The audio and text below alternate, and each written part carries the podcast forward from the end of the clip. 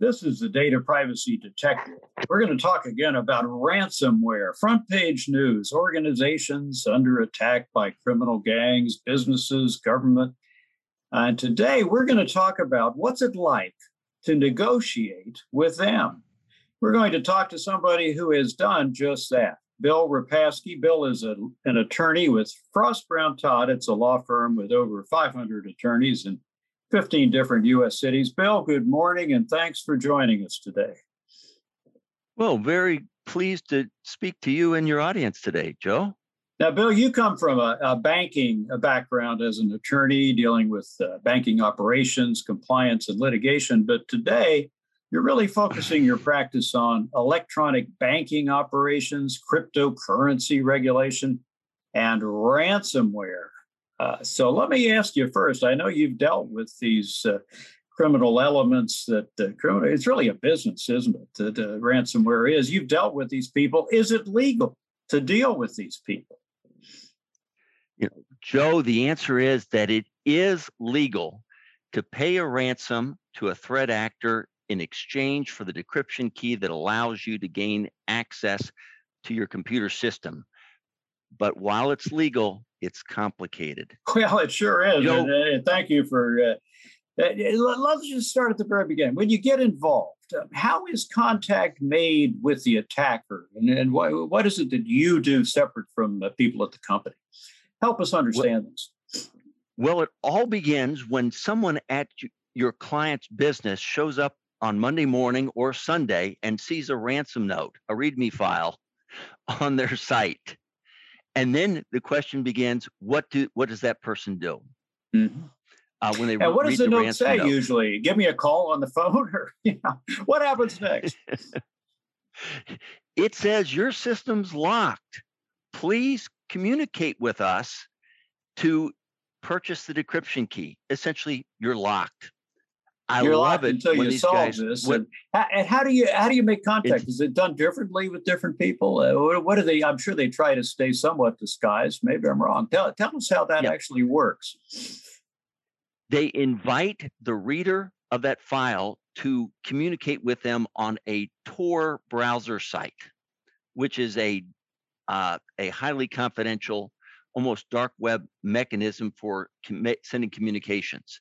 And if your client does that, he will learn or she will learn a couple things. One is that they're confirming the fact that they're they've been attacked.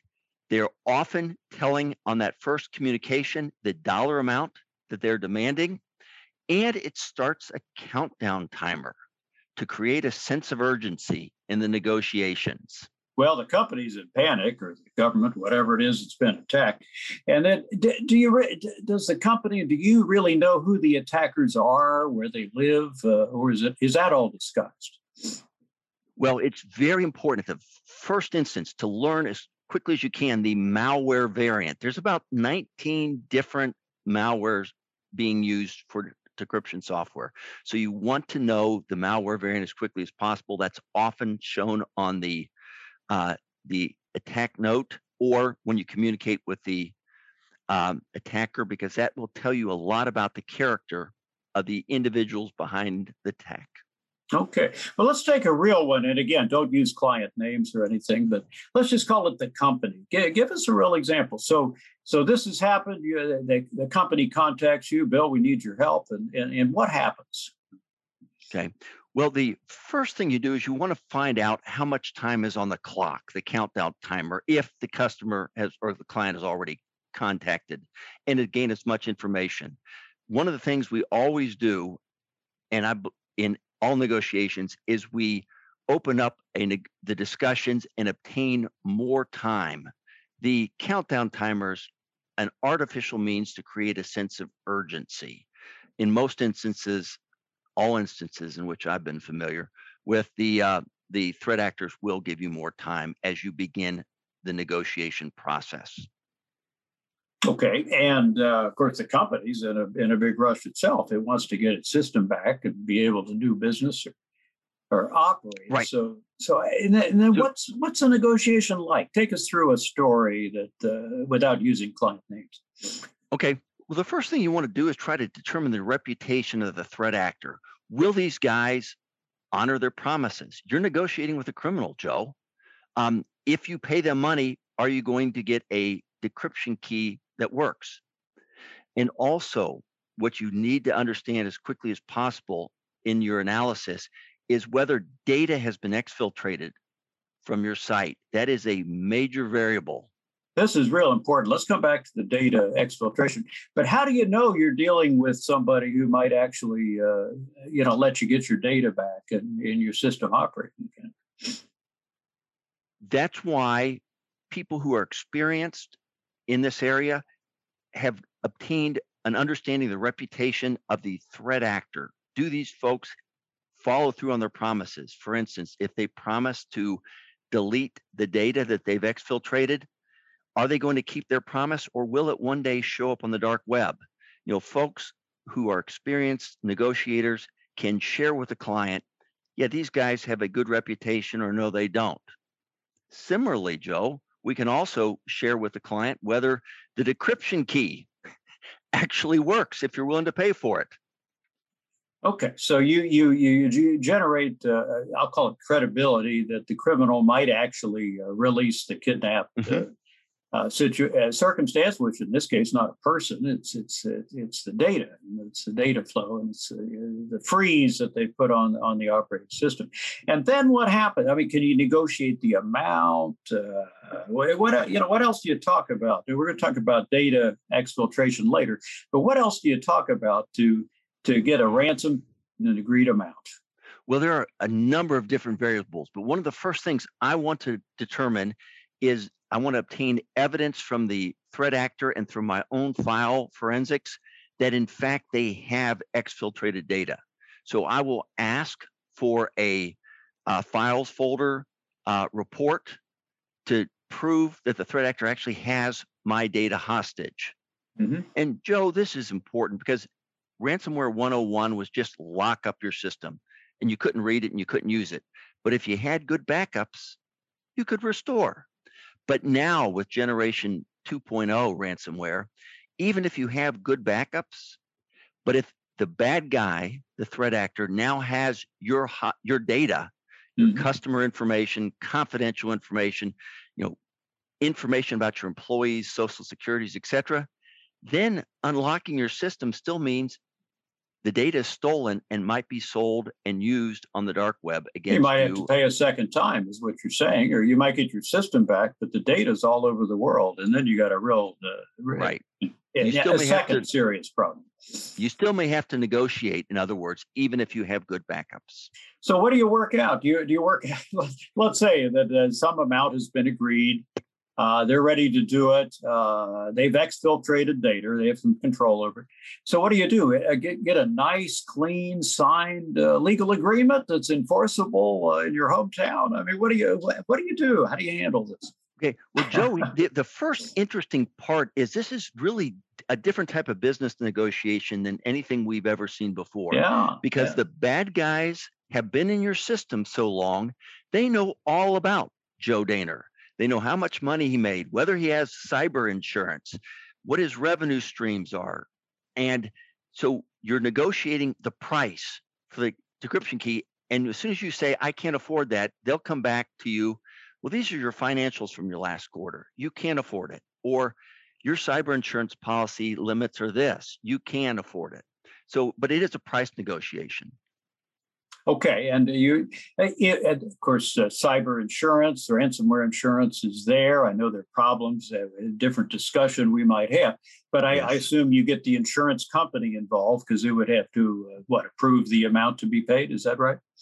If you have cyber insurance and it provides for this type of coverage, you really need to bring in the insurance company right after you call your attorney. immediately. Okay yeah. so it's a team uh, thinking about this and deciding on what to do.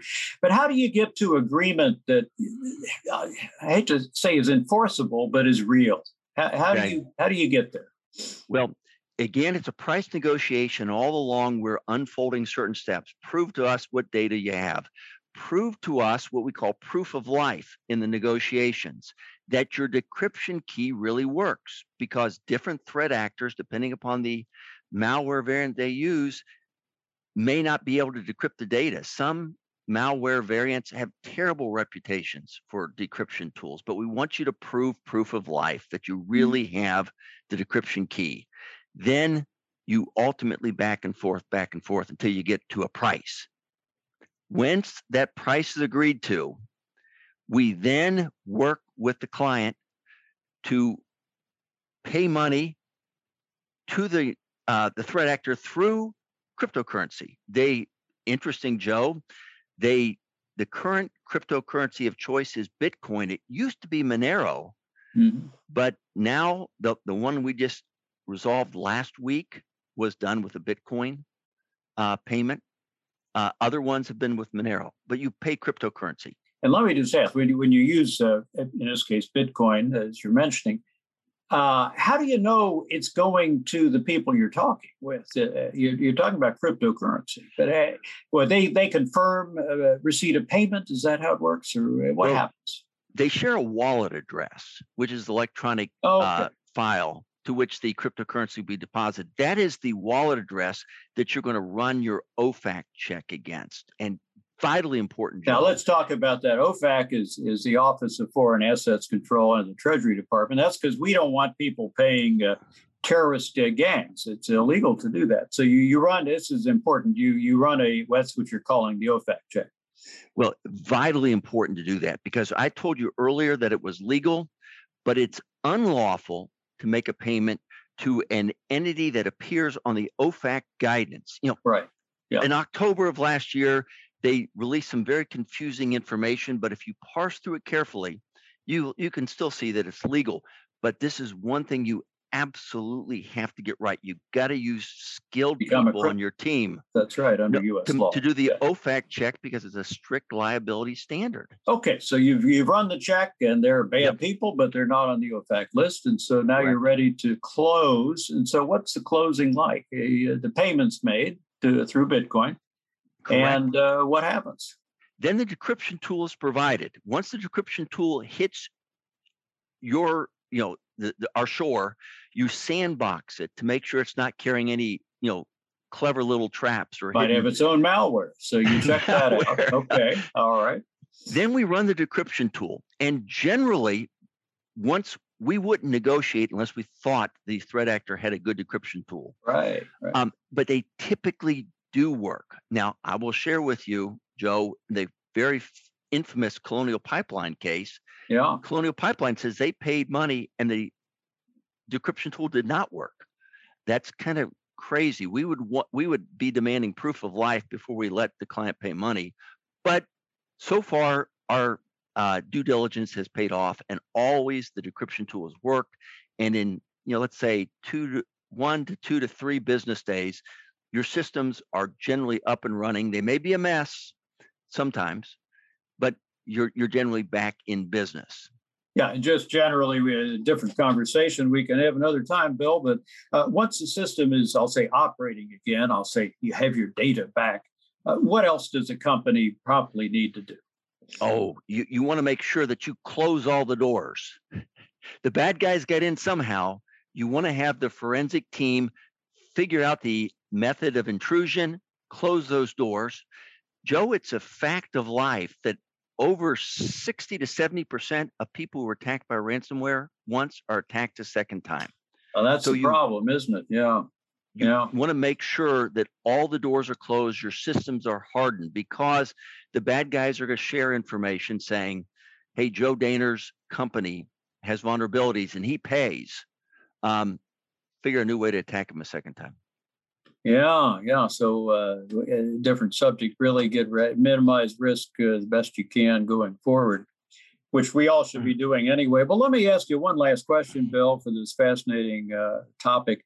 What what's the future of ransomware? Is this uh, just a pandemic that'll be over next year, or you know, wait, wait, wait, how do you see it? I'm not optimistic, Joe. It is exploding right now, and you have so much money flowing into the ransomware system there's only so many Lamborghinis the bad guys can buy. what they're doing is they're taking their money and they're investing it in new ventures to create more lethal and more pervasive ransomware variants. I think this is here for a while. Um, and I'm concerned. Modern organized crime. Yeah, and they're they're they're got a lot of money to invest in what they're doing, and they're making so much money that it's doesn't look very promising for us. Well, Bill, thank you for taking us on a tour of this very dark side. Uh, I guess the only optimism I have is that you can deal with it uh, because if, uh, if, if payments uh, don't lead to anything, people are going to stop making them. And so there's a kind of odd uh, balance here between uh, payments and and the, the criminals saying they're going to that they'll do what they're saying they're going to do. That's about the only optimism I, I hear in this. Uh, would you agree? yes, it, in a sense, it is a business negotiation. If the threat actor has a reputation for not doing as they promised, then Joe Dana and Bill Repasky are not likely to negotiate with them. So they do have that incentive. Very interesting. Well, Bill, thanks so much. And I'll remind uh, my listeners, as I always do, protecting your personal data begins with you. Bill, thanks very much. Have a good day. Thank you, sir.